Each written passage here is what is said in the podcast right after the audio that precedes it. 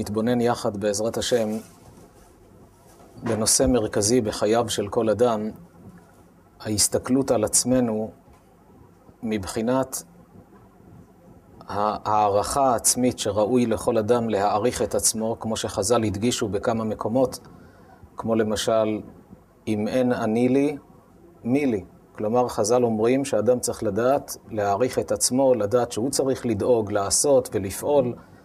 כך גם נאמר בתורה, ויחולו השמיים והארץ וכולי, אשר ברא אלוקים לעשות. המילה לעשות נראית מיותרת. היה צריך להיות כתוב, אשר ברא אלוקים, מה שהוא ברא. מה זה לעשות? הוא ברא, אבל הוא רוצה שאתה תעשה, שאתה תפעל, שתזיז דברים. וכדי שהאדם באמת יפעל ויזיז דברים, הוא צריך לדעת להעריך את עצמו, שיהיה לו מוטיבציה. אז צריך לדעת את ערכו, את גדולתו.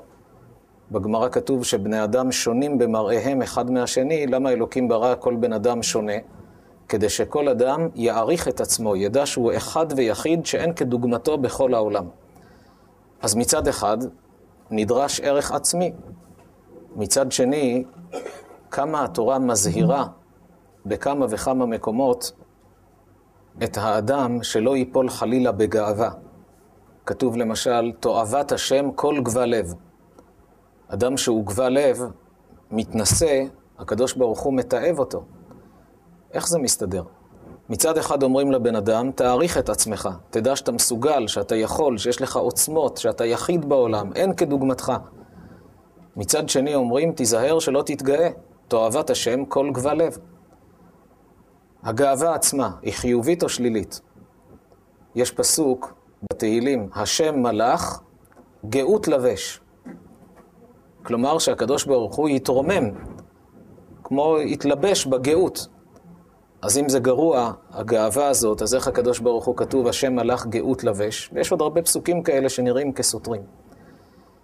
אבל התשובה היא, אדם שזוכה להיות מאוזן בהסתכלות על הדבר, מצד אחד, הוא יודע להעריך את עצמו.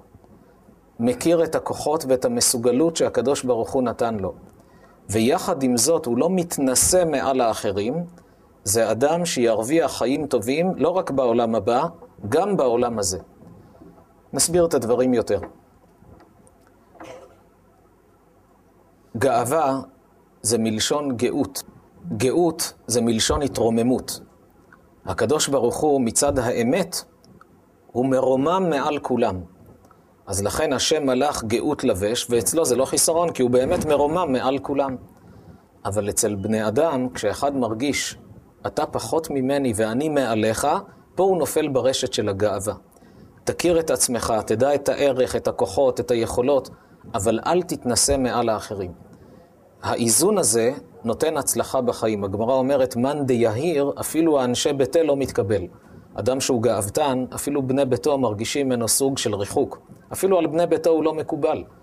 לא יגידו לו את זה, אבל מרגישים ממנו סוג של ריחוק. אדם שיש בו ענווה, אנשים אוהבים אותו, שמחים בו, הוא לא נכנס למחלוקות מיותרות, יש לו תמיד את האיזון. ידוע שהמחלוקת היא הרסנית בצורה מפחידה, והשאלה היא איך באמת ניתן להגיע לאיזון הנכון הזה, שכל אדם ידע מצד אחד להוקיר ולהעריך את עצמו, לדעת שיהיה לו את החשק והמוטיבציה לעשות ולפעול, ויחד עם זאת לא להתנשא מעל האחרים. חז"ל אומרים שאדם שיותר מדי מרגיש את עצמו למעלה, הוא מגיע למצב שהוא פוסל אחרים בחסרונות שיש בו. כל הפוסל במומו פוסל. מדוע זה כך? הוא מרגיש את עצמו חשוב, אבל הוא יודע שבסתר ליבו שיש לו איזה חיסרון. מה הוא עושה כדי לחפות על החיסרון הזה? מתחיל לדבר על אחרים. שההוא ככה, הוא יודע שיש בו, אבל הוא לא... כדי לחפות ולהראות שאצלו זה לא קיים והוא מעל האחרים, מדבר על אחרים. לכן אומרים, כל הפוסל במומו פוסל. אפשר גם להבין את זה מבחינה פסיכולוגית. נתאר לעצמנו שיש כאן איזה תפוח על השולחן, ואף אחד מאיתנו לא יודע של מי התפוח הזה. נכנס בן אדם, לוקח את התפוח ואוכל. כשכמה בני אדם מסתכלים עליו, אחד יכול לומר לעצמו בלב, אם הוא אוכל, כנראה שזה שלו. האחר אומר לעצמו, תראה איזה גנב, בא לקח תפוח ואכל. מה ההבדל ביניהם? אדם שמתוקן בזהירות בממון של חברו, עד שאצלו לא יעלה על הדעת לקחת משהו של מישהו אחר. אצלו זה, זה לא נושא בכלל. אז כשהוא רואה שבן אדם בא, לוקח תפוח ואוכל, ברור לו כמובן מאליו שזה שלו. כי לא ייתכן שהוא יאכל דבר שהוא לא שלו, כך, כך הוא בנוי. אבל אם אצלו לקחת משל אחרים זה דבר ש, שקל בעיניו, והוא בעצמו כן לפעמים קצת לוקח, אז כשהוא רואה שמישהו אחר, מה הוא מסביר את זה? תראה איזה גנב. כי הוא חי בעולם המושגים הזה, אז הוא שופט אחרים לפי עולם המושגים שלו. כשיש לאדם גאווה והתנשאות מעל האחרים, אז הוא תמיד מחפש לראות את החסרונות שבאחרים. הוא הופך להיות השופט של כולם, דן את כולם, זה לא בסדר וההוא לא בסדר, הוא כבר קובע מי כך ומי כך. אמרו על זה משל מאוד יפה. אדם ישב בביתו, אכל ארוחת בוקר עם אשתו, ויש לפניו חלון של המרפסת, חלון גדול, והוא מסתכל ורואה את, ה... את הכביסה שהשכנה שממול תלתה על החבלים, היו שם חבלים ממול הבית, הוא רואה שם את הסדינים הגדולים שהיא תלתה, סדינים לבנים, יפים. הוא פונה לאשתו באמצע ארוחת בוקר, ואומר לה, אני לא מבין את השכנה הזאת. תראי, איזו כביסה רבקת עולה, הוא מכיר אותה, מי גרה שם. תראי כמה כתמים יש על, ה... על הסדינים, כתמים מאובקים כאלה, כביסה כזאת עולים. אחרי כמה ימים, שוב אותה רבקה תולה את הסדינים. הוא עוד הפעם מסתכל, אומר לאשתו, אני לא מבין את הרבקה הזו, תראי איזה כביסה היא תולה, הכל מלא כתמים. עברו עוד כמה ימים, שוב תולה סדינים, הוא אומר לאשתו, הפעם הכביסה נקייה. כנראה קיבלה קצת שכל וחוש איך לנקות את הסדינים באופן שיהיו נקיים בלי כתמים. חייכה אשתו ואמרה לו, לא רבקה השתנתה. אני אתמול ניקאתי את החלונות שלנו. ולכן אתה רואה את הכל נקי. זאת אומרת, מה היה מלוכלך? החלונות שלהם היו מלוכלכים. אצלו בבית החלונות מלאי כתמים, ואז הוא אומר, תראה מה קורה שם, שם אה, יש כתמים בבגדים. תחליף משקפיים, תסתכל בצורה חדשה, פתאום תראה שהעולם נקי, העולם הרבה יותר יפה מכפי שהאדם נוטה ונדחף מעצמו לנסות לשפוט לרעה את האחרים, להגיד זה לא בסדר, ההוא לא בסדר. כשהוא מתרומם, הוא עולה לדרגות אחרות, המבט על החיים הופך להיות אחר, הוא הופך להיות אדם יותר שמח, יותר רגוע, טוב לו בחיים, הוא לא רואה את העולם באור שחור, אדרבה, העולם יפה, העולם ורוד, אז הוא יודע, יש דברים בעולם לא מתוקנים, אבל הוא גם מבין שלכל אדם יש את החסרונות שלו.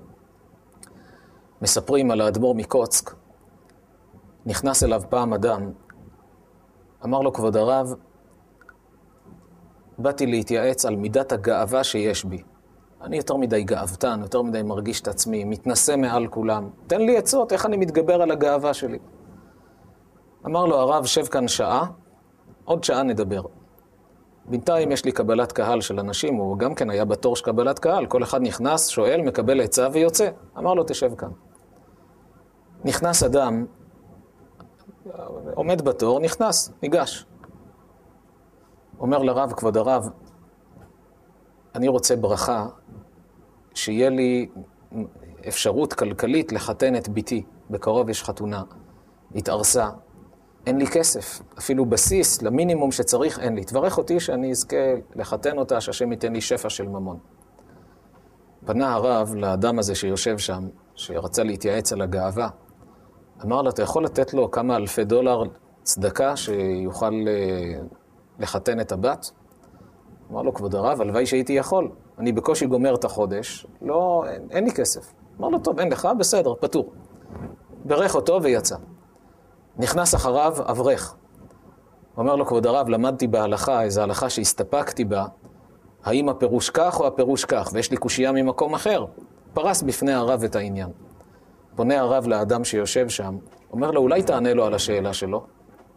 אמר לו, כבוד הרב, אני לא מבין כלום בתורה, אני יכול לענות לו על השאלות שלו? אז זה הרב צריך לענות. אמר לו, בסדר. ענה לו הרב תשובה, הבן אדם יצא. נכנס אדם שלישי. אומר לו, כבוד הרב, אני רוצה להתייעץ על העסקים. אומר לו הרב, בסדר מבחינתך שיושב פה עוד מישהו? אמר לו, אין בעיה, שישב. בבקשה. מספר לו, יש לי בעיה כלכלית, אני מסופק עכשיו אם להשקיע בזה, להשקיע בהוא, איך בדיוק להתנהל מבחינה כספית, לעשות כך, לעשות אחרת. אומר לו הרב לזה שיושב שם, מה אתה מציע לו? אומר לו, הרב, זו שאלה מסובכת, אני לא יודע לענות על שאלות מסובכות כאלה. הוא בא לרב. טוב, הרב ענה לו תשובה, הוא שמח, יצא. אחרי שהיו עוד כמה כאלה, פנה אליו הרב, אמר לו, כסף אין לך. לענות על שאלות בתורה אתה לא יודע. מתייעצים איתך בענייני כלכלה, אתה אומר, זה לא התחום שלי. אז על מה אתה מתגאה? יש לך בכלל על מה להתגאות? האדם לפעמים מנפח את עצמו כשבפועל אין לו על מה להתגאות. אבל הוא ככה באופן טבעי, יש לו דחף כזה להרגיש את עצמו מעל כולם, להרגיש את עצמו שהוא חשוב. ועל זה נאמר תועבת השם כל גבלב, שהאדם מתנשא מעל האחרים כשאין לו על מה. השאלה היא מה קורה כשיש לאדם על מה להתגאות. פה אנחנו כעת עולים קומה נוספת, איך באמת ניתן להגיע לשלמות ותיקון ואיזון מצד אחד להעריך את מה שאנחנו עושים, לדעת לייקר את עצמנו, כי אדם שלא מייקר את עצמו אין לו מוטיבציה, הוא לא יעשה שום דבר. אין לו חשק, הוא מרגיש שהוא אפס, שהוא כלום, איך הוא יזוז, איך הוא יתקדם בחיים. צריך לדעת לייקר ולהוקיר את עצמו. יחד עם זאת, לא להתנשא מעל האחרים. הרמב"ן, באיגרת המפורסמת שלו, מדריך מה קורה באופן שיש לאדם במה להתגאות, כמו כסף, חוכמה, כבוד. אם אין לו, באמת אין לו על מה להתגאות, אז קל לו להיות עניו. אבל כשיש לו על מה, איך הוא לא יתגאה? בואו נקרא את דברי הרמב"ן באיגרת המפורסמת. הציבור ודאי מכיר את האיגרת שמתחילה במילים שמע בני מוסר אביך ואל תיטוש תורת אמך. איגרת שאגב יש בה גם סגולה גדולה. אדם שרוצה, יש לו איזה משאלת לב, יש לו היום ראיון עבודה למשל, והוא רוצה שיהיה לו סייעתא דשמיא בראיון עבודה הזה, מתפלל לקדוש ברוך הוא שאני אתקבל לעבודה. או עניין רפואי, איזו בדיקה רפואית, שהוא רוצה שבעזרת השם הבדיקה הזאת תעבור בשלום, שהגוף יהיה בריא, לא יהיה שום בעיה. אחת הסגולות הידועות שיש זה לקרוא את איגרת הרמב"ן באותו יום. לפני שהולך לראיון, חוץ מהתפילה שהוא מתפלל, יקרא את איגרת הרמב"ן.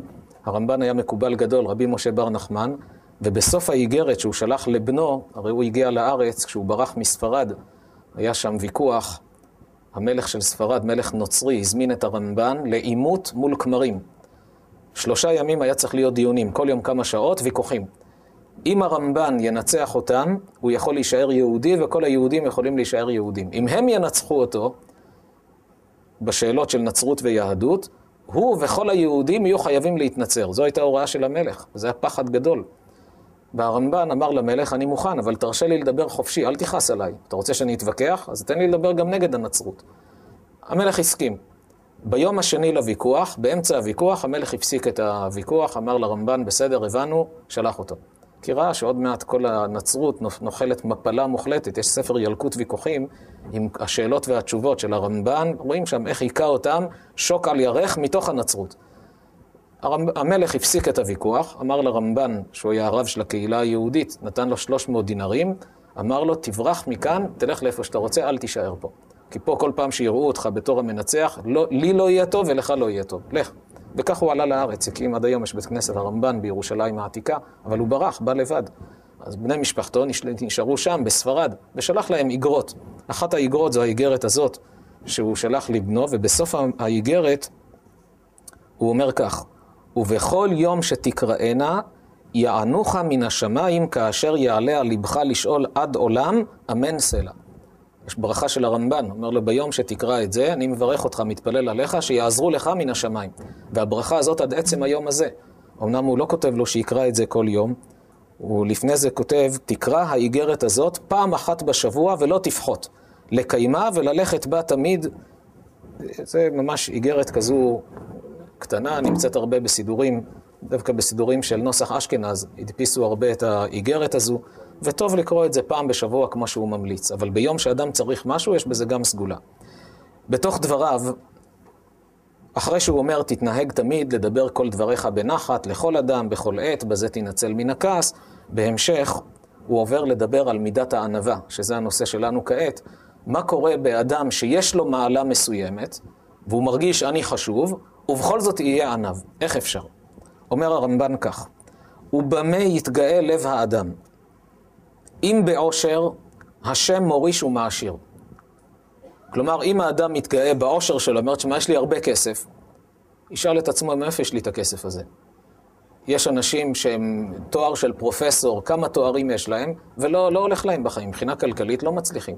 יש אנשים לא יודעים קרוא וכתוב, ויש להם שפע של ממון. הפרנסה זה בידי בורא עולם, השם מוריש ומעשיר. אז מה יש לי להתגאות? וכי זה אני? צריך להגיד תודה לבורא עולם שנתן לי את זה. ואם בכבוד, הלא לאלוקים הוא, שנאמר, והעושר והכבוד מלפניך. גם זה דבר שהשם נותן לבן אדם. ואיך מתפאר בכבוד קונו.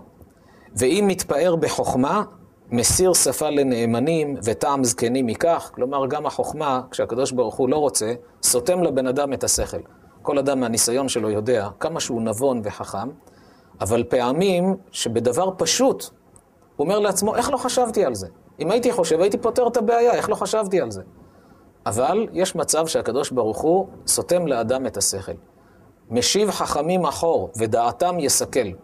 כך גם אומרת הגמרא לרבן יוחנן בן זכאי, כשבא לפני הקיסר, הוא ברח מ- מירושלים, בסתר, יצא מירושלים, בא לפני הקיסר לפייס אותו, כי רצה לשרוף את בית המקדש. והקיסר מאוד התפעל ממנו, שם סיפור ארוך בגמרא במסכת גיטין, מאוד התפעל ממנו. ואחר כך אמר לו, תגיד לי מה אתה מבקש. אז ביקש ממנו כמה דברים. תן לי את יבנה וחכמיה, את השושלת של הנשיאים שלא תהרוג אותם. ביקש. אומרת הגמרא, היית אומר לו שלא יחריב את בית המקדש. הוא אומר לך, תגיד לי מה אתה רוצה. תבקש שלא ישרוף את בית המקדש. אז יש בגמרא שני הסברים למה באמת הוא לא ביקש את זה. הסבר אחד, שזה נכון, הוא היה צריך לבקש ולא ביקש. למה לא ביקש? קדוש ברוך הוא סתם לו את השכל באותה שעה. כי הייתה גזרה מלמעלה. משיב חכמים אחור ודעתם יסכל. לכן לא ביקש. אם היה חושב, היה מבקש. אבל לא חשב על זה, כי הקדוש ברוך הוא באותה שעה השיב לו את החוכמה לאחור. יש דעה אחרת בגמרא, שהוא באמת, למה לא ביקש? הוא חשב על זה, אבל אמר, אם אני אבקש את זה, לא אקבל כלום. הרי הוא בא בשביל להרוס את ירושלים, אז, אז עדיף מעט בטוח מאשר לבקש הרבה ולא לקבל שום דבר. תפסת מועט, תפסת, זה עוד הסבר. אבל באמת האדם מהניסיון יודע כמה פעמים, עם קצת יותר מחשבה, היה פותר בעיות, והוא אומר, איך לא חשבתי על זה? אבל זה אומר, גם אדם חכם צריך לדעת שהקדוש ברוך הוא מסיר שפה לנאמנים וטעם זקנים מכך. אפילו חכם יכול פעמים לטעות. אז החוכמה תלויה בבורא עולם. נמצא הכל שווה לפני המקום, כי באפו משפיל גאים, וברצונו מגביה שפלים. לכן, השפל עצמך וינשאך המקום. אתה תיקח ענווה, אל תרמוס אחרים, אפילו שאתה יכול, גם אם עשו לך משהו, תבליג, תוותר, תלך בדרך שלפנים משורת הדין, אל תיכנס למחלוקות, ואז תגלה שהקדוש ברוך הוא ירומם אותך מעלה מעלה. על כן, אפרש לך איך תתנהג במידת הענווה, ללכת בה תמיד. עכשיו נותן לנו הרמב"ן עצות איך לנהוג בפועל, מבחינה מעשית, איך מתנהגים במידת הענווה. לפני כן הוא אמר מבחינה מחשבתית, שכל אדם צריך מבחינה מחשבתית לומר לעצמו, אני יודע שכל מה שיש לי זה מתנה מהקדוש ברוך הוא. אז מה יש לי להתגאות? מעין מה שכותב הרמח"ל במסילת ישרים, רבנו משה חיים לוצטו, הוא כותב שם, נתאר לעצמנו, הוא כותב בקצרה, אבל קצת נעשה מזה משל להבין את דבריו, הוא אומר, נתאר לעצמנו, שור חורש בשדה. והוא מרגיש כמה הוא שרירי, כמה הוא חזק, כמה הוא גיבור, מאוד מרוצה מעצמו. בימים ההם היו חורשים עם שברים. לפתע הוא רואה ציפור קטנה נוחתת לידו, קצת מנקרת זרעונים מהאדמה. והוא מתחיל להתגאות עליה. פונה עליה השור ואומר לה, תראי איזה גיבור אני, כמה אני שרירי, כמה אני חזק, וכמה את כזו חלשה ומסכנה. אין לך כוח, תראי איזה מחרשה יש עליי, ואני מפלח כלמים באדמה, מי את בכלל? כך מתגאה מעל הציפור. הציפור שומעת את דברי העלבון, לא מוותרת לו. פורסת כנפיים, עפה לראש העץ, ומלמעלה היא צועקת לו, תגיד לי, אדוני השור, מה אתה מרגיש את עצמך כזה גיבור וחזק? אתה יכול לעוף כמוני? אתה מסכן, איזה נופים אתה רואה כל הזמן? הראש שלך תמיד בתוך הבוץ. ואני למעלה רואה מרחבים, רואה נופים, רואה עצים, אתה יודע איזה נוף מתגלה, ואתה כזה מסכן, איך אתה חי? איפה אתה ואיפה אני? אני יותר חשובה ממך. שואל הרמח"ל, על דרך המשל, האם שור יכול להתגאות על הציפור שיש לו שרירים? הציפור יכולה להתגאות על השור שיש לה כנפיים? ודאי שלא. אתה תגיד תודה לקדוש ברוך הוא שנתן לך שרירים, את תגידי תודה לקדוש ברוך הוא שנתן כנפיים. זה לא שלך וזה לא שלך, זה מתנה ממנו. כך הוא אומר, כל מעלה שיש לאדם, כל גדולה שיש לאדם, אם זה כסף, אם זה חוכמה, אם זה יופי, אם זה גבורה, צריך להגיד לעצמו, אני מודה לבורא עולם שנתן לי. תפנה את כל הכבוד לקדוש ברוך הוא. ואז הוא מרגיש, אין מה להתגאות. אני מודה לו שנתן לי, אבל אני, הוא, כולנו באותה שורה, כולנו באותה מדרגה, רק אני עכשיו קיבלתי, כך הוא נשאר תמיד בגובה העיניים עם כולם. זה מבחינה רעיונית מחשבתית. מבחינה מעשית, אומר הרמב"ן כך, על כן אפרש לך איך תתנהג במידת הענווה ללכת בה תמיד. כל דבריך יהיו בנחת. דבר ראשון הוא אומר, תתרגל לדבר בנחת, לא להרים את הקול על אנשים. אדם שמרים את הקול, מפסיד הרבה. השיפוט שלו הופך להיות שגוי. הוא מגיע למסקנות כי הדיבור הגבוה מכניס אותו למתח, המתח הזה נותן תוצאות וגם ריבים ומחלוקות יוצא מזה, כי הוא אמר אז אשתו ענתה והשכנים, ויוצא מזה מחלוקת גדולה. אבל אם מדבר בנחת, אפילו שרואה ביקורת אמיתית, לפעמים יש ביקורת אמיתית, אתה רואה שהבן אדם הזה במקום ציבורי מתנהג שלא כראוי, וצריך להעיר לו על זה. אבל תדבר בנחת. תמיד תתחיל במילה טובה, בשבח. אחי היקר, אתה בחור נפלא, אתה חשוב, כל אחד בשפה ובסגנון שלו. אבל כאן לא מתאים לדבר בצורה כזאת, כאן לא עושים... אתה מדבר איתו בנחת, בוא אחר כך נראה איך זה... לשון רכה, תשבור גרם. אפשר... גרם זה עצם, עצם הכי קשה, כמו רגל של בקר. עצם, איך אפשר לשבור אותה? עם לשון רכה אתה יכול לשבור גם את זה. בן אדם הכי קשוח, הכי עצבני, הכי קשה, תדבר איתו ברכות. בלשון רכה אתה יכול לשבור את כל המתח שלו, את כל הכעס שלו. זה אומר, דבר ראשון, תתנהג לדבר כל דבריך בנחת. ככה הוא התחיל את האיגרת, וכך גם כאן הוא חוזר ומדגיש לדבר בנחת. כשמדברים בנחת, חוסכים מחלוקות, חוסכים שלום בית, ריבים וכעס, וכעסים בתוך המשפחה. הילדים מתחנכים בצורה אחרת. ילד שרגיל לשמוע את הוריו מדברים בנחת בבית, גם הוא גדל טיפוס רגוע, מדבר בנחת עם אנשים. הוא מרוויח את כל החיים שלו בעתיד. גדל בבית שהכל צעקות וריבים וכעסים, אם הוא לא יעבוד על זה קשה, הוא עלול לחקות אותם גם כן בעתיד. כשהורים נמצאים במתח, תמיד צריכים לזכור שנכון, נניח שאני עכשיו צודק, אבל אני אשפיע על הילדים שלי לרעה, אני מזיק להם. אם אני עכשיו מדבר בטון גבוה, בצעקות, שלא לדבר חס ושלום על קללות ודברים אחרים, זו אחריות גדולה גם כלפי הילדים. אבל פה הרמב"ן מדבר מצד מידת הענווה, כל דבריך יהיו בנחת. וראשך כפוף, ועיניך יביטו למטה לארץ, ולבך למעלה. היום לא מקובל כל כך העניין הזה, אבל מי שזוכה לקנות את זה לעצמו, מה זה להביט למטה לארץ? אין הכוונה שילך כאילו יש לו גיבנת, לא זו הכוונה. אבל כשהולך, ילך כשהראש מוטה בזווית אלכסונית של ארבע אמות, שני מטר, כל אמה זה חצי מטר, שני מטר קדימה, והעיניים לכיוון הרצפה, בזווית אלכסונית. זה גם נותן לאדם ענווה, וגם חוסך לו הרבה צרות של בעיות של שמירת העיניים. היום אנחנו בדור, בפרט בקיץ, אדם הולך ברחוב. כמה ניסיונות יש לו, כמה פיתויים יש לו, כמה... ולא תטורו אחרי לבבכם ואחרי עיניכם שכתוב בתורה. אבל הוא אומר, מה אני יכול לעשות? צריך ללכת עכשיו לקנות חלב בחנות, אז מה נעשה? עצה טובה, מי שמרגיל את עצמו ללכת בזווית כזאת של ארבע אמות בהסתכלות אלכסונית למטה, הוא שפוי, הוא לא נראה מוזר שהולך עם כמו גב כפוף, שומר על העיניים, לא נכשל בראייה שלא צריך לראות, וגם מתרגל למידת הענווה. זה חלק מהעניין. פה הוא ממשיך עוד דבר, שזה אמרו הפוסקים, שבזמננו זה שונה. הוא כותב, ואל תביט בפני אדם בדברך עמו. כמה פעמים שאלו אותי צעירים, האם באמת צריך ליישם את זה? כשאתה מדבר עם בן אדם, אל תסתכל לו בעיניים. אבל כבר, מכיוון שבדור שלנו, אם מדברים עם אדם ולא מסתכלים עליו, מסתכלים למטה, זה נותן תחושה שאתה מסתיר ממני משהו.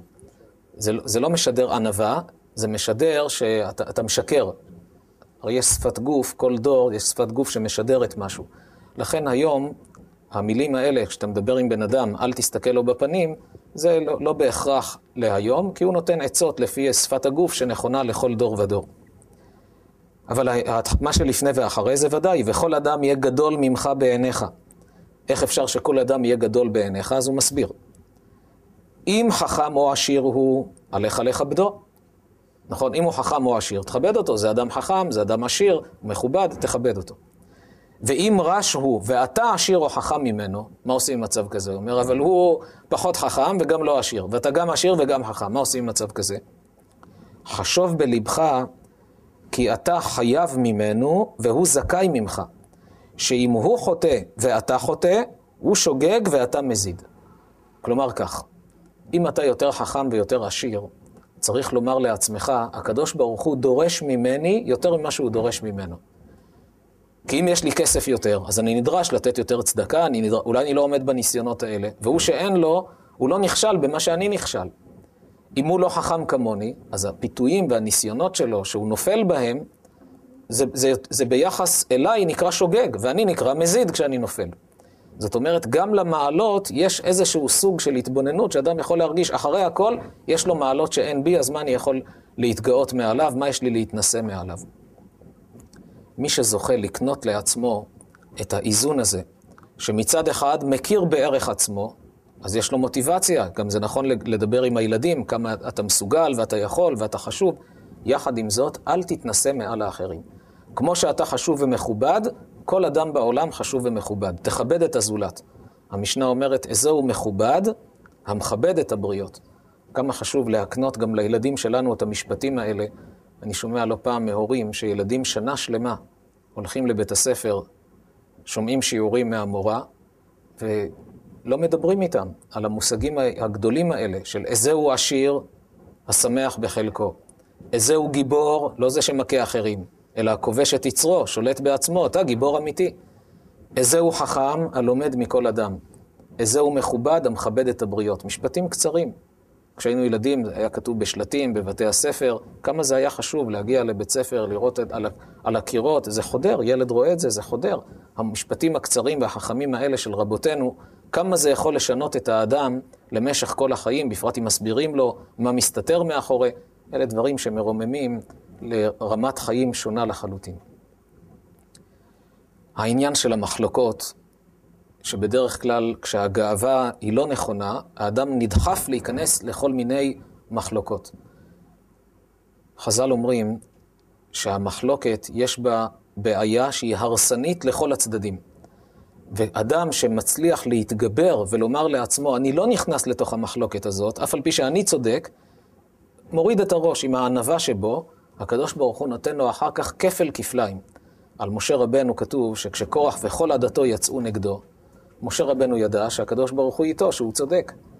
כתוב בתורה שהוא קרא לדתן ואבירה, מה הם ענו? לא נעלה, דיברו בחוצפה נגדו. מה עשה משה? ויקום משה. כתוב שמשה קם והלך אליהם. שואל האור החיים הקדוש, מה זה ויקום משה? התורה צריכה להגיד שהוא ישב על כיסא והוא קם מהכיסא? את זה התורה לא מפרטת דברים כאלה. בן אדם ישב על הכיסא וקם. כל אות בתורה שקולה ומדודה. אז מה זה ויקום משה? בשביל מה התורה מפרטת את זה? אומר האור החיים, ויקום משה זה לא מתייחס לעניין הפיזי שלו, שמשה קם והלך, אלא אומרת התורה, תדע שמשה עלה עכשיו למדרגה יותר גבוהה. כי מה הייתה לו? התרוממות רוחנית על ידי זה שהוא ויתר על כבודו, והוא הלך אליהם. הוא המלך, נשיא ישראל, הוא המנהיג, יש כמה חצופים שיצאו נגדו. תשלח שליחים שיקשרו אותם בשרשראות של ברזל ויביאו אותם. קראת להם והם לא באים, אתה, יש לך סמכות. הוא קם, מחל על ביזיונו והלך. זה נראה שהוא השפיל את עצמו. אבל התורה מעידה, הוא התגדל יותר. ויקום משה. באמת מסבירים חכמי הקבלה, כל ניסיון שהקדוש ברוך הוא מביא לאדם, מה פירוש המילה ניסיון? רש"י כבר כותב, לבעבור נסות אתכם בא האלוקים, מלשון להרים על נס, להרים לגובה. ניסיון, כשהקדוש ברוך הוא מנסה בן אדם, זה לא כמו בעברית שלנו, שאם יש לי חבר ואני לא יודע אם הוא נאמן או לא, אז יש אנשים, הוא מעמיד את החבר בניסיון, כי אני לא יודע אם הוא נאמן או לא.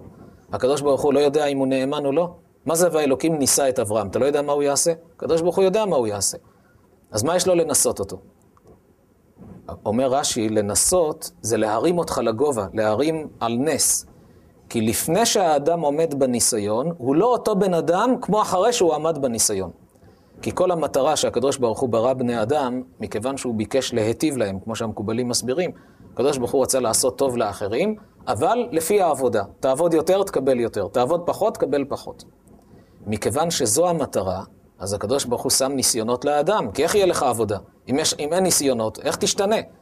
אם היינו נולדים ומתים כמו שנולדנו, בלי שום ניסיונות בחיים, השתננו במשהו? לא השתננו כלום. אבל כשיש לאדם ניסיון, לכן זה מקבל אופי של כעסן, ההוא מקבל אופי של בעל קנאה. זה יש לו תאווה של להסתכל בדברים שלא צריך, זה יש לו תאווה לאכול דברים שלא. כל אחד יש לו את הניסיונות שלו. לכולם יש את כל הניסיונות, אבל זה יותר חזק בזה, הוא יותר חזק בהוא. וכשאדם עומד בניסיון, הוא בונה את האישיות שלו. אותו בן אדם לפני ואחרי זה לא אותו בן אדם, הוא נבנה, הוא התרומם. זה הפירוש לבעבור נסות אתכם באלוקים, להרים אתכם לגובה.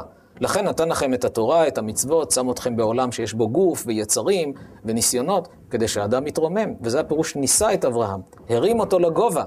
שאותו אברהם אחרי עקדת יצחק ולפני עקדת יצחק זה לא אותו אברהם. זה עכשיו אדם ברמה הרבה יותר גבוהה. זה גם מה שנאמר על משה. ויקום משה, הוא התרומם. הוא לא אותו בן אדם כמו שהיה לפני, כי הוא עמד בניסיון הזה של מידת הענווה, והלך ופנה, והוא זה שניגש אליהם. ובאמת בסוף מה קרה? הוא הפסיד מזה? לא רק בעולם הבא, גם בעולם הזה. מה יצא בסוף? קורח וכל עדתו, שעם הגאווה שלהם, ניסו דווקא לקחת תפקידים. על מה קורח יצא נגד משה? רצה תפקיד. למה אתה לוקח תפקיד לך ולמשפחה שלך? מהגאווה שלו. בסוף מה יצא? הוא וכל עדתו נבלעו באדמה, ומשה רבנו המשיך להנהיג את עם ישראל לאורך ימים. וקורח, צריך לדעת, קורח הוא לא היה אדם פשוט. חז"ל אומרים שקורח היה בעל רוח הקודש. הוא היה אדם מבחינה רוחנית במקום גבוה.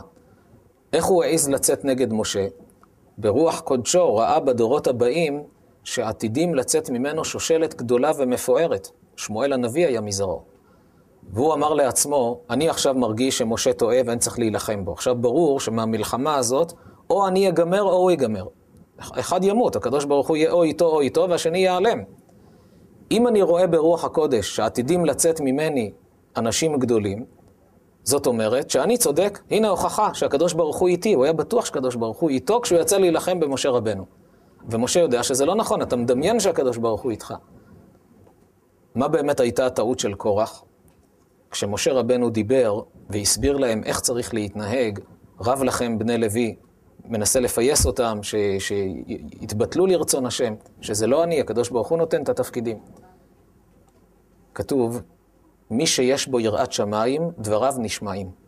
אדם שיש בו יראת שמיים, אנשים מקבלים את דבריו. מסבירים חכמי הסוד, ייתכן שהוא מדבר בפני אלף איש, 999 לא, לא קיבלו את דבריו, אבל אחד חייב לקבל. למה? כי יש לו יראת שמיים, דבריו נשמעים. לפחות למישהו זה ייכנס. ואם לא פה, אז מישהו ששמע יגיד למישהו אחר, ודווקא זה ייכנס ללב של ההוא.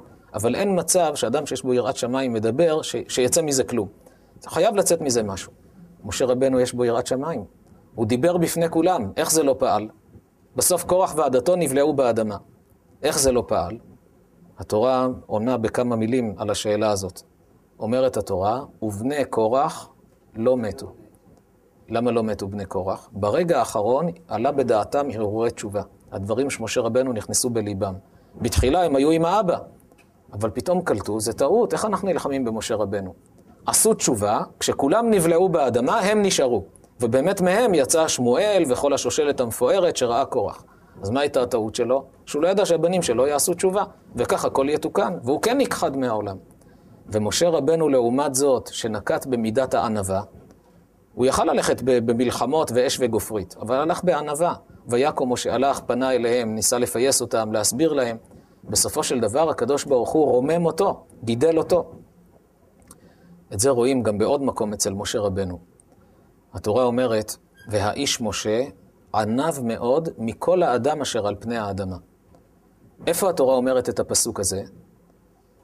כשאהרון ומרים דיברו נגד משה, מה זה הוא עזב את אשתו? אז מה אם הוא נביא? בגלל שהוא נביא אסור לו לחיות עם אישה, גם אנחנו נביאים. ועל פי התורה, איש צריך לחיות עם אישה, וזה רצון השם, והוא פרש מציפורה אשתו, על זה הם דיברו. שם אומרת התורה, והאיש משה ענב מאוד מכל האדם אשר על פני האדמה, והקדוש ברוך הוא מיד אחר כך כתוב שהוא נגלה לאהרון ולמרים ולמשה, אמר להם, צאו שלושתכם, יצאו שלושתם, כל אחד קיבל נבואה באותה שעה, נפגשו באוהל מועד, ואז הקדוש ברוך הוא נוזף באהרון ומרים, הוא אומר להם, כל נביא שיהיה לכם בעתיד הוא לא בדרגה של משה. כל הנביאים, בבראה אליו אתוודה, בחלום אדבר בו, לא כן עבדי משה, פה אל פה אדבר בו, במראה ולא בחידות, כלומר, הוא לא בדרגה שלכם. אתם נביאים, נכון, צריכים לחיות עם אישה. כי נביא עד שמקבל נבואה הוא מגיע לסוג של קריסת מערכות מבחינה גופנית. השכינה שורה עליו. משה היה עומד זקוף והקדוש ברוך הוא מדבר איתו. הוא, בדרגה שלו, לא מתאים שיחיה עם אישה, יכול, הקדוש ברוך הוא יכול להתגלות אליו כל רגע. הוא לא מתאים שיחיה עם אישה. אז זה יוצא דופן שהוא לא. לא כמו 99% מהצדיקים, שאדרבה, השלמות שלהם זה דווקא עם אישה. שנשואים כהלכה, כמו שצריך. ומשה יוצא דופן. למה שם התורה הדגישה והאיש משה ענב מאוד? כי הניסיון של משה היה גדול מאוד. הוא שומע מדברים עליו, רק הוא נביא, גם אנחנו נביאים. ומשה רבנו יודע את התשובה. נכון שגם אתם נביאים, אבל אתם לא בדרגה שלי. אבל מהענווה שבו, הוא לא מסוגל לומר להם, אני יותר מכם. אף על פי שהוא ידע, אני לוקח סיכון. בדרך כלל, כל אחד יחשוב לעצמו. כשמדברים עליך אנשים, אתה יודע שזה לא נכון. לפחות אחד הדברים שמחזקים, שאתה אומר, לא רק אני יודע שזה לא נכון. כל, כל המשפחה שלי יודעים שזה לא נכון, החברים שלי יודעים שזה לא נכון. זה נותן כוחות לאדם להתמודד. שהוא אומר, הם מדברים עליי, אבל אלה יגידו להם שהם טועים. יש מי שמגן עליי. במקרה של משה זה מקרה יחיד, שאין בעולם מי שיודע את האמת חוץ ממנו ומהקדוש ברוך הוא. רק הוא יודע שהוא מעל כל הנביאים, הוא רק מכיר את הדרגה של עצמו. ומה הוא היה צריך לומר להם? כשהם באו אליו בטענות, דיברו עליו לשון הרע, מה הוא היה צריך לומר להם? אתם נביאים, אבל לי יש דרגה יותר גבוהה, לכן אני עזבתי את אשתי. וכתוב שמשה שומע איך מדברים עליו ושותק. הוא לא מסוגל להגיד, אני יותר מכם. למה לתת להם הרגשה לא טובה שאני יותר? כשהקדוש ברוך הוא רואה שאתה מוחל על ביזיונך מתוך הענווה שלך, הוא מתערב בתמונה. בא הקדוש ברוך הוא ואומר למשה, אתה ענה ואתה לא דואג לעצמך, אני אדאג לך. ואז הוא מעניש את מרים, נהייתה מצורעת, איך את מדברת עליו. זה כלל גדול. כשהאדם אומר, גם אם אני צודק, אני מבליג, אני מוותר, שלא יהיה מחלוקות, שלא יהיה לשון הרע, שלא יהיה רכילות, הקדוש ברוך הוא עוזר לו. הוא מקבל סייעתא דשמיא, זה מה שאמר כאן הרמב"ן, לכן השפל לעצמך וינשאך המקום. אל תחשוב שתפסיד מזה, הקדוש ברוך הוא ירומם אותך. אבל כשיש מחלוקות ויוצא מזה לשון הרע ורכילות ודיבורים, כמה זה חמור. ראיתי הסבר מאוד מעניין, למה לשון הרע שקול כנגד עבודה זרה, גילוי עריות ושפיכות דמים. כך אומרים חז"ל, וזה לא מובן. עבודה זרה זה בגידה באלוקים. גילוי עריות, מיותר לדבר כמה זה חמור. אמו, אחותו, בתו, אשת איש, דברים חמורים. הרמב"ן כותב שבעם ישראל גם נידה ברשימה של גילוי עריות. שפיכות דמים, רצח. את כל זה אתה שם במשקל אחד, לשון הרע במשקל השני, אותו דבר. מה זה, בסך הכל בן אדם דיבר על השני דבר שהוא אמיתי, אבל לא היה בזה תועלת. סתם סיפר שזה, אתה חושב אותו ככה, תדע שהוא עשה ככה. מדברים דיבורים כאלה שליליים, מספרים דברים לא טובים על אנשים. וזה אמיתי. אם לא לתועלת, יש בזה איסור של לשון הרע, אף על פי שזו אמת. לתועלת זה אומר, אם בן אדם רוצה לעשות עסק עם נוכל, אז צריך להגיד לו, זה נוכל, אל תתעסק איתו. זה לא לשון הרע, אתה עושה השבת אבדה, שלא יאבד את ממונו. אבל סתם לספר, אפילו דבר אמיתי, זה איסור לשון הרע. למה זה חמור? ראיתי הסבר מאוד מעניין. כידוע, הקדוש ברוך הוא עשה את המערכת הרוחנית כמו הגשמית. מלאכותה דרכיעה כאין מלכותה דהרעה. המלכות בשמיים, דרך ההנהגה של בורא עולם, דומה להנהגה בעולם הזה. כמו שבעולם הזה יש משפט, יש קטגור, יש סנגור, כך יש בעולם האמת. המערכות שהוא ברא זה כמו כאן. מי עולה ומקטרג? כשהאדם חוטא, מי עולה ומקטרג עליו? אומר הזוהר הקדוש, וזה כתוב גם בגמרא, שיש מלאך אחד, מה זה מלאך? זה יצור רוחני שאין לו גוף. האדם הוא יצור רוחני עם גוף. מלאך זה סוג אחר. האדם בא לעולם, יש לו בחירה, שכר ועונש, מלאך בנוי בצורה שונה. מלאך פירושו שליח, הוא נברא לצורך שליחויות שהקדוש ברוך הוא שולח אותו. יש גבריאל, יש מיכאל, יש מלאך ששמו סמ"ם, ככה קוראים לו בקצרה סמ"ם, שמו המלא זה סמ"ם א' ל', אבל כתוב שלא להגיד את שמו המלא, כי עצם הזכרת שמו נותן לו כוח. הדיבור, יש לו כוח, הדיבור של האדם. אז קוראים לו בקצרה סמ"ם. עליו אומר הזוהר הקדוש, שיש לו שלושה תפקידים. זה המלאך שנאבק עם יעקב, ויאבק איש עמו עד עלות השחר, נגע בכף ירחו, זהו שרו של עשיו. מהם התפקידים שהוא קיבל? הוא יצר הרע, כלומר, בהתחלה הוא היצר הרע שבא ומפתה את האדם. הוא מלאך, שליח, מכניס לאדם כל מיני מחשבות, משתמש בגוף שלנו, הגוף החומרי, הוא משתמש בגוף להכניס בנו תאוות ויצרים, גירויים. הנשמה רוצה רק טוב, האני האמיתי שלנו רוצה רק טוב. אבל היצר מכניס פיתויים, מכניס מחשבות, ואדם יכול להתגבר עליו. כתוב לפתח חטאת רובץ, ואליך תשוקתו, ואתה תמשול בו. הוא כבר בפתח של הרחם ממתין כדי להחטיא את האדם, ואליך תשוקתו משתוקק להפיל אותך, אבל אומר הקדוש ברוך הוא לאדם, תדע שאני נותן לך כוחות. אין ניסיון שאתה מקבל שלא תוכל להתגבר עליו. אתה תמשול בו. אם תרצה, אתה יכול. אז הוא יצר הרע, שמפתה את האדם, בא כאילו חבר, מתלבש בגדים נחמדים, מחבק אותו, בוא נלך שמה, נעשה ככה. אם האדם מתגבר עליו, מצוין, מקבל שכר גדול, מתרומם. אם האדם נפל בחטא, נכשל בניסיון, היצר הזה, מה עכשיו עושה? מחליף בגדים. לובש פתאום גלימה של עורך דין, עולה למעלה. כן, על דרך המשל. בא לקדוש ברוך הוא, אומר לו, ריבונו של עולם, תראה את האדם הזה. במקום שהוא ישמע בקולך, ילך על פי התורה שנתת לו, הוא שמע לי, נפל בניסיונות. תן לי רשות ללכת ולהזיק לו. עולה ומסטין עליו. זה, זה הקטגור. והקדוש ברוך הוא ערך אפיים. יש הנהגה בשלוש מידות, אל ערך אפיים. מה זה ערך אפיים? תחכה. לא מעניש מיד. אולי הבן אדם משתנה, אולי יתקן את עצמו, אולי יעשה תשובה. אבא אוהב, לא מיד מעניש. אם עובר הזמן ואין ברירה, הבן אדם לא משתנה, אז הקדוש ברוך הוא נותן לו רשות, לך תעניש אותו. ואז אומרים חז"ל, הוא מלאך המוות. מלאך המוות זה לא רק לוקח נשמות. כל הצרות שיש בעולם, קשיים בפרנסה, מחלות, עצבות, כל זה מאיפה בא? ממנו. הצד של הקדושה, יש בו רק שמחה וברכה ושפע וטובה. הסיטרא אחרא, זה הצד האחר בארמית, בלשון עדינה, לא רוצים להגיד של הטומאה, אומרים הסיטרא אחרא, הצד האחר, שהוא האחראי על כל התיק הזה, הוא יצר הרע, הוא שטן, הוא מלאך המוות, הוא, הוא אחראי על כל זה. לכן לעתיד לבוא, כשיבוא משיח, ועלו משיעים בהר ציון לשפוט את הר עשיו, והייתה להשם המלוכה, שרו של עשיו מתבטל מהעולם, מלכות השם בכל העולם, אז באמת כתוב שלא יהיה מוות, אנשים לא ימותו יותר. מגיע זמן קבלת השכר, היום זה זמן העבודה. ימות המשיח, זמן קבלת השכר. אז המלאך הזה לא צריכים אותו יותר, מתבטל. כשמתבטל, אנשים לא מתים, אין מלאך המוות, אין מחלות, אין צרות. אדם מזקין, מאריך ימים, ונשאר רענן ובריא וצעיר, כמו בגיל 20, בלי מחלות ובלי שום דבר.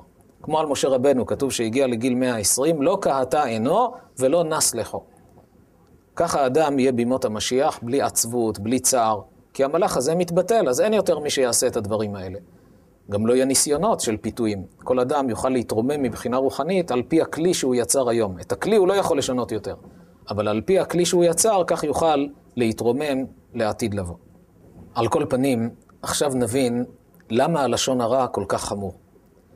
כשאדם חוטא, נניח חטא בחילול שבת, והמלאך הזה הצליח להפיל אותו שיחלל שבת, עולה ומקטרג עליו, ריבונו של עולם, תראה את האדם הזה, הוא עשה כך וכך, תן לי רשות להזיק לו. והקדוש ברוך הוא ערך אפיים, תמתין בסבלנות. אומר, אבל זהו, כבר עבר הרבה זמן, הגיע הזמן להעניש אותו. במצב כזה, לפעמים מידת הסנגוריה, יש קטגור, שזה המלאך הזה, יש סנגור, יש קטגור שזה הסמ"ם, ויש סנגור מיכאל, שהוא שרם של ישראל. לפעמים, באיזה טענה הוא בא לקדוש ברוך הוא, בסנגוריה שלו, שהאדם הזה לא ייענש. הוא אומר, ריבונו של עולם, כתבת בתורה שלך, על פי שני עדים יקום דבר, נכון? זה עד אחד. הקטגור הזה, המלאך הזה, הוא עד אחד, איפה שני עדים? אי אפשר להעניש אותו. אבל כשבעולם הזה בן אדם מדבר לשון הרע על חברו, יהודי מדבר על חברו לשון הרע, תכף אותו מלאך, הסמ"ם, קופץ משמחה, אומר, מה אמרת, שאני אחד? הנה יש עוד עד. גם הוא מעיד שהוא לא בסדר. כשאחד מדבר על השני לא טוב, אז הוא מעורר קטגוריה למעלה, פתאום נהיים שני עדים, ואז אותו אדם נענש, למה? בגלל שזה דיבר עליו. יוצא שהלשון הרע מבחינה רוחנית פועל פעולות שאנחנו לא שמים לב אליהן. כמה זה יכול לשנות בעולמות העליונים על ידי דיבור של לשון הרע. אבא שאוהב את הבן שלו, נתאר לעצמנו, מלך שאוהב את בנו. נסיך, והנסיך הזה ילד נכשל, עשה דברים לא בסדר, בן 19, בן 18, עשה שטויות, והעמידו אותו למשפט לפני המלך. והקטגור אומר למלך, אתה כתבת בספר החוקים שעל דבר כזה צריך שנת מאסר. והסנגור אומר, אדוני המלך, נכון שעל זה יש שנת מאסר, אבל צריך שני עדים. ויש לנו רק עד אחד. פתאום בא איזה מישהו מהרחוב, אומר, אני העד השני, גם אני מעיד. המלך לא כועס עליו בלב? נכון, המלך על פי המשפט שולח אותו לכלא, את הבן שלו, אבל הוא כועס עליו, מה באת עכשיו? נכון שראית, אבל זה הבן שלי, מה אתה בא להעיד עליו לא טוב? לכן לשון הרע דבר מאוד שנוי אצל הקדוש ברוך הוא. לעומת זאת, אדם שמדבר טוב על עם ישראל, הקדוש ברוך הוא אוהב אותו. הרב לוי יצחק מברדיצ'וב, כולם ודאי שמעו, מכירים, היה נחשב עד היום, מגדירים אותו בתואר סנגורם של ישראל. היה תמיד מדבר טוב על עם ישראל. העידו עליו חכמי דורו, כל ברכה שהיה מברך אנשים הייתה מתקיימת. היו באים אליו ממרחקים, חולים, אנשים, שיברך אותם. כי ידעו שברכה שלו זה משקל, יש הרבה צדיקים, כל ברכה של צדיק היא חשובה, אבל ידעו שהברכה שלו זה משקל אחר. עקרות היו נפקדות, חולים נרפאים, היה פלא, רואים מופתים. למה זכה שכשהוא פונה לקדוש ברוך הוא ומבקש, הקדוש ברוך הוא ממלא את רצונו? בגלל שהיה מדבר סנגוריה על עם ישראל. תמיד מדבר טוב. ואבא שאוהב את הילדים שלו, והוא רואה שבאים אנשים, מספרים לו דברים רעים על הילדים, הוא יודע, נכון, זו האמת, ככה הילדים שלי, מה אפשר לעשות? זה מפריע לו. כמה אתה מדבר, כל יום השכן דופק, הבן שלך עשה ככה, עשה ככה. טוב, אני יודע, אבל כמה אתה יכול להגיד לי את זה? לעומת זאת, כשבא בן אדם, מספר לו כמה הילד שלך טוב, דברים טובים, יש לו נחת רוח. כשהקדוש ברוך הוא שומע דברי סנגוריה על עם ישראל, הוא אוהב את האדם הזה שמדבר סנגוריה, וכשהוא מבקש מהקדוש ברוך הוא משהו, הוא נותן לו. לעומת זאת, אדם שמדבר לשון הרע ורכילות, הוא נעשה רחוק, נעשה דחוי אצל הקדוש ברוך הוא. כמה זה חשוב להרגיל את עצמנו, הרב מברדיצ'וב היה עושה, נקרא לזה אפילו תרגילים, כדי לגרום לסנגוריה על עם ישראל. מסופר שבערב פסח, נניח היום ליל הסדר בלילה, אז בצהריים, כולם כבר שרפו את החמץ לפני שעתיים-שלוש. הרב הולך ברחוב, היהודים רואים אותו, שלום כבוד הרב, כיבדו אותו מאוד, יהיה צדיק גדול. ניגש הרב לאחד היהודים, יהודי מאוד פשוט. אומר לו בשקט באוזן, תגיד לי, אתה יכול להשיג לי פיתה אחת? אם אני אצטרך עכשיו דחוף פיתה, אתה יכול להשיג? ההוא הזדעזע, כבוד הרב, עכשיו פיתה? מאיפה אני אביא פיתה? שרפנו הכל בבוקר. אמר לו, טוב, אין, אין, בסדר, רק שאלתי. עבר לעוד יהודי. יש לך אולי איזה פרוסת לחם? אם אני אצטרך פרוסת לחם, אתה יכול לארגן לי? נבהל, הרב חושד בי שיש לי פרוסות לחם? שרפנו הכל. תופס עוד אחד, יש לך קצת מקרונים לתת? זה לא מבין מה הוא רוצה. נפרד משלושת היהודים האלה, הלך לשוק של הגויים. יש שם ככה, כמו יריד כזה, הכל אה, פרוס. ניגש לאחד המוכרים הגויים שם, אומר לו, תגיד לי, אם אני ארצה כמה מאות מטר של בד קטיפה בצבע אדום, אבל בלי מכס, שהבריחו אותו מהגבול בלי מכס, אתה תוכל להשיג לי? זה מסתכל שאף אחד לא מקשיב, אומר לו, כבוד הרב, תגיד לי כמה אתה רוצה, תוך חודש זה פה. במחיר זול. אמר לו, טוב, אם אצטרך, אחזור אליך. הלך למוכר אחר. אם אני ארצה כוסות קריסטל בכמות, במחיר זול, בלי מכס, שהבריחו את זה מהגבול, אתה תוכל לארגן? מסתכל ימינה-שמאלה, כבוד הרב, תגיד לי מתי, אני מספק לך. הלך לבית הכנסת, פתח את ההיכל. אמר, ריבונו של עולם, תראה איזה ילדים נפלאים יש לך. המלך שלנו שם בגבול חיילים, מסתובבים, מפטרלים, מי שמבריח יורים בו. היו הורגים אותו, תופסים אדם שמבריח את הגבול, היו יורים בו. ובכל זאת, כשאני בא ושואל את הגויים, תוכל להשיג לי? הוא אומר, תגיד לי מה אתה רוצה, אני משיג לך. עם כל החיילים שהמלך שם. ואתה ריבונו של עולם, בלי נשק, בלי חיילים, בלי כלום. כתבת רק בתורה, שבעת ימים, שאור לא יימצא בבתיכם. כל מחמצת לא תאכלו. וכל יהודי, אני רק שואל אותו, אפשר קצת פרוסת לחם, משהו? כולם מזדעזעים, אין, שרפו הכל. מי כעמך ישראל גוי אחד בארץ? איזה עם יש לך? תראה כמה הם נפלאים. רק אמרת, הם עושים הכל. כך היה מחפש דברי סנגוריה על עם ישראל, אז כנגד זה הקדוש ברוך הוא אהב אותו. נתן לו גם כן את הסגולה הזאת, שכשהוא מבקש ממנו, לא מסרב לו. הוא אומר, תן להוא, נותן לו, תן לזה, נותן. למה? כי הוא היה אהוב אצל הקדוש ברוך הוא. חז"ל אומרים, כל שרוח הבריות נוחה הימנו, רוח המקום נוחה הימנו. אדם שמרגיל את עצמו לדבר טוב על אחרים, לכבד את האחרים, נוהג במידת הענווה, רוח הבריות נוחה הימנו. וחז"ל מעידים, אדם שרוח הבריות נוחה הימנו, גם הקדוש ברוך הוא מרוצה ממנו. זה הפירוש רוח הבריות נוחה הימנו. אמנם פה צריך להסביר, כי לפעמים רואים אדם שהוא מושחת ויש לו מעריצים. יש למשל שחקני קולנוע בעולם שהשחיתו והרסו וקלקלו בני נוער ואנשים, משפחות התפרקו בגללם, בני נוער מחקים אותם ועושים שטויות. ויש להם מעריצים, רק באים לארץ, מכוניות עם אופנועים, משטרה, מובילים אותם לכותל, עושים להם כבוד גדול, רוצים מהם חתימות, מצטלמים. אז אחד כזה גם אפשר להגיד שרוח המקום נוחה ממנו. הנה, אנשים אוהבים אותם, מעריצים אותם. זה נקרא רוח, הנה, רוח הבריות נוחה ממנו, ורוח המקום לא נוחה ממנו. איך זה מסתדר? אבל הפירוש פשוט. בריאה, בלשון חז"ל, למה לא אמרו כל שרוח אנשים נוחה ממנו, או רוח בני אדם נוחה ממנו? אמרו כל שרוח הבריות נוחה ממנו. זה, אני חושב על ההסבר הזה, אני חושב שהוא אמיתי. בלשון, לא ראיתי את זה כתוב, אבל נראה לי שזה אמיתי. בהלכות הערובות יש הלכה, יש דין של ביטול ברוב. יש דברים שאחד בתרי בטיל, אחד בטל בשניים, ויש דברים שבטלים בשישים.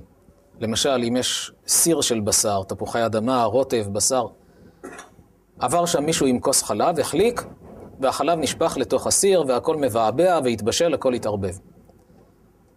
מותר לאכול, עכשיו נהיה פה בשר בחלב, מותר לאכול או לא? אז הדין הוא, אם יש 60 כנגדו, כלומר כנגד הכוס חלב, יש בסיר 60 כוסות של תפוחי אדמה, רוטב, בשר, הכל ביחד. אם יש 60 כנגדו, אז זה בטל, בטל ב-60. כי הוא, הוא לא יכול לתת טעם, אין טעם יותר של חלב בכל הסיר הזה, וממילא מותר לאכול את כולו. זה נקרא ביטול. אבל יש הלכה שבריאה אפילו באלף לא בטלה. כלומר, יצור שהוא שלם לא מתבטל אפילו באלף. למשל, נמלה שנפלה לתוך הסיר, ויודעים שהנמלה הזו שלמה. ראינו שנפלה נמלה. כל הסיר אסור באכילה. לא אומרים בטל. למה? כי זה יצור שלם. לעומת זאת, אם לקחו להכין, כדי להכין פלאפל, לקחו חומוס. ובחומוס הזה ידעו שיש קצת שרצים שמסתובבים שם. יש איזה חרקים שמסתובבים שם. צריך תמיד לבדוק. חומוס יבש, צריך להשרות אותו לילה במים, שיטפח, ואז בבוקר, או אפילו כמה שעות לפחות, אבל צריך לתת לו טפיחה, ואחר כך כשהוא גדול אפשר להעביר אותו ביד, מיד ליד, מעבירים ככה במהירות ובודקים בעין שאין חורים של חרקים שחדרו פנימה. אבל לא בדקו את החומוס הזה וטחנו אותו בטעות. לכתחילה אסור לעשות דבר כזה. לקחת ולטחון בלי לבדוק, לסמוך על ביטול. אבל לא שמו לב, שכחו שלא בדקו, טחנו את כל החומוס. ויש שם שרצים, יש שם חרקים בתוך זה. מיעוט. כמה בודדים. אם אנחנו יודעים שעל ידי התחינה החרקים האלה לא נשארו שלמים, אפילו אם הרגל רק נחתכה, זה כבר אין לו דין של בריאה, ממילא הוא מתבטל. יהיה מותר אחר כך בדיעבד, אם עשו דבר כזה, מותר לאכול. לכתחילה, אין מבטלין איסור לכתחילה, אסור לעשות את זה. אבל אם נעשה, יש ביטול ברוב. למה? כי לא נשאר בריאה, לא נשאר יצור שהוא שלם. אבל אם התחינה היא תחינה כזאת גסה, שעדיין יכול להיות שנשארו יצורים שלמים, אפילו קטנים ביותר, תולעים קטנות, אסור לאכול את זה. למה? כי בריאה אפילו באלף לא בטיל. זאת אומרת, בריאה זה דבר שהוא שלם. עכשיו נבין למה חז"ל נקטו כל שרוח הבריות נוחה ממנו, רוח המקום נוחה ממנו. לא כל אדם שיש לו מעריצים בעולם, כבר אפשר להגיד רוח המקום נוחה ממנו. יכול להיות שהוא משחית אנשים, קלקל אותם, והם בטעות אוהבים אותו ומעריכים אותו. אלא כל שרוח הבריות, מה זה בריות? בני אדם שלמים, בני אדם מתוקנים. לאו דווקא שהם תלמידי חכמים, כמו שכתוב, אוהב את הבריות ומקרבן לתורה. בריאה זה אפילו אין לו ידע, צריך לקרב אותו לתורה, לתת לו את הידע של התורה, אבל הוא מצד עצמו אדם אה, בסדר. יש אנשים שהם לא בגדר בריות, מבחינה רוחנית, מקולקלים לחלוטין, יש כאלה שהם נלחמים בתורה, נלחמים במצוות, יודעים את האמת ובכל זאת נלחמים, יש ארגונים כאלה שדווקא בכפירה וכדומה, זה לא נקרא בריות. אבל אדם נורמלי, רק חסר לו ידע, אבל הוא אדם שפוי, אדם נורמלי, אדם טוב, זה נקרא בריאה. לכן כתוב, לעולם תהא דעתו של אדם מעורבת בין הבריות. הרמח"ל במסילת ישרים כותב, צריך להתרחק מחברה מקולקלת. ואם יבוא אדם ויגיד לך, למה להתרחק? הרי כתוב, לעולם תהא דעתו של אדם מעורבת בין הבריות, אף אתה אמור לו שזה מדובר בבני אדם שעושים מעשה בני אדם, ולא בבני אדם שעושים מעשה בהמה. ככה הוא אומר שם, שזה הגדרה של העניין הזה של הבריות. אז זה קצת סימוכין למה שאמרנו, שבריאה זה מלשון דבר שלם. זה אומרים חז"ל. כל שרוח הבריות נוחה ממנו, אם אתה רואה שאנשים אוהבים את האדם הזה, מעריכים אותו, שמחים בו, בגלל הענווה שבו, בגלל המידות הטובות שבו, בגלל שרואים שהוא ותרן, שהוא מבליג. חז"ל אומרים, כל המעביר על מידותיו, מעבירין על כל פשעיו. כמה, כמה זה, זה דבר גדול, אדם שבאמת יודע להבליג ולוותר, והקדוש ברוך הוא נותן לו אחר כך כפל כפליים, מרומם אותו יותר. זה דבר ששווה להשקיע בו, ואז גם רוח המקום נוחה ממנו. נמצא בסיכומם של דברים, ככל שהאדם חי יותר מתוך איזון נכון, שמצד אחד יודע להעריך את עצמו, כך גם צריך לחנך את הילדים שלנו, שיעריכו את עצמם, לדעת את המסוגלות שהאדם יכול לעשות.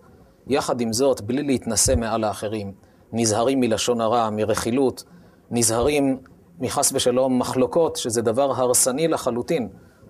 עד כדי כך שכשיש שלום בתוך עם ישראל, כמו בזמן אחאב, אפילו שהיו עובדי עבודה זרה, שום אומה לא יכלה לשלוט בישראל. היו יוצאים למלחמה, היו תמיד מנצחים. אפילו שהיו עובדי עבודה זרה.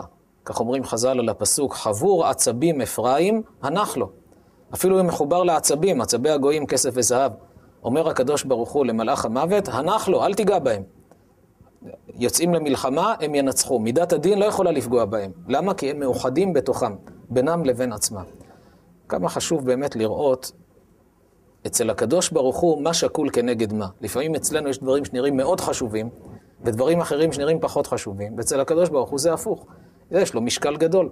וכמה שנחזק את עצמנו בזה, את סביבתנו, כך אין ספק שהאדם זוכה גם במישור הפרטי להיות אהוב אצל הבריות, אהוב אצל הקדוש ברוך הוא, יותר שלום, יותר אחדות, וגם במישור של ההנהגה הכללית של עם ישראל, שמוסיף יותר ויותר זכויות ושפע וברכה לעם ישראל.